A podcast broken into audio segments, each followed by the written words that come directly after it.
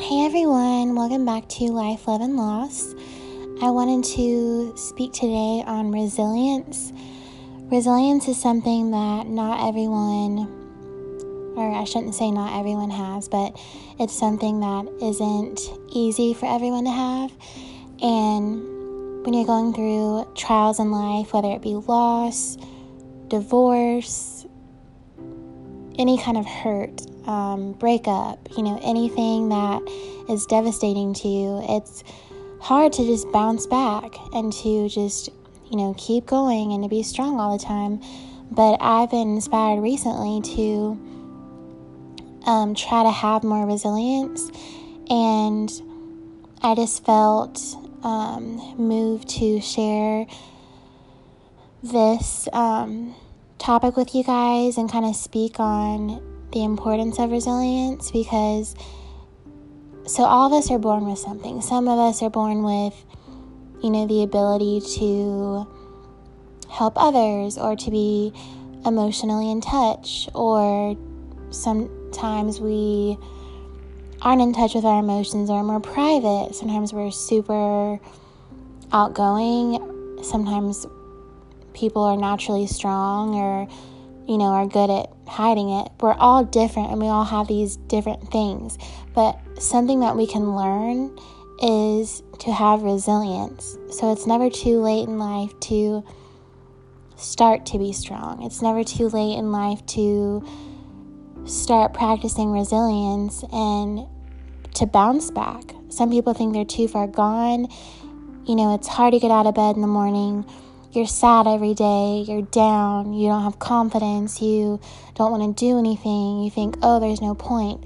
Well, I have good news for you. It's never too late to change, it's never too late to start having faith. It's never too late to start believing and trusting in God's plan. And it's never too late to start being resilient to bounce back, to be strong, to overcome your fears, to heal from the past, to help others. And I truly believe, just like I was inspired by other people's stories and how they recovered from tragedies, it is so, so, so inspiring to me. And it really motivates me to want to be more that way.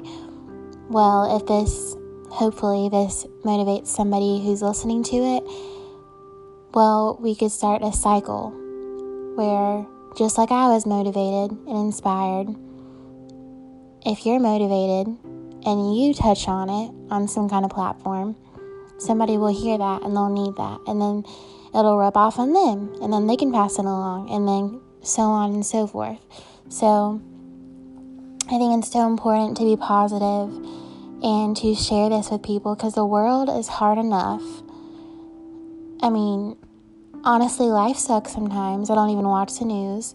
But there's so much negativity that there needs to be those lights in the world. Life is too short to not be a positive, you know, light and example to people. And um, not even an example. I mean, nobody's perfect, you know, but just to show people that they're not alone and it's never too late.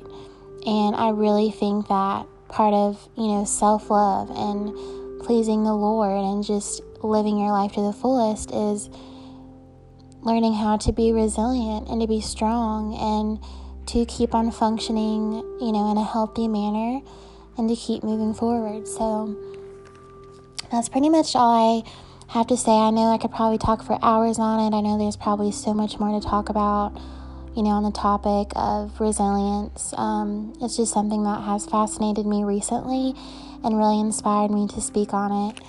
Um, this is probably one of my shorter podcasts, but I hope that, you know, whether it be one or, you know, a thousand people, I hope that this touched someone and helped them in a positive way. So I hope that everybody has a blessed day, and I will talk to you next time. Bye, guys.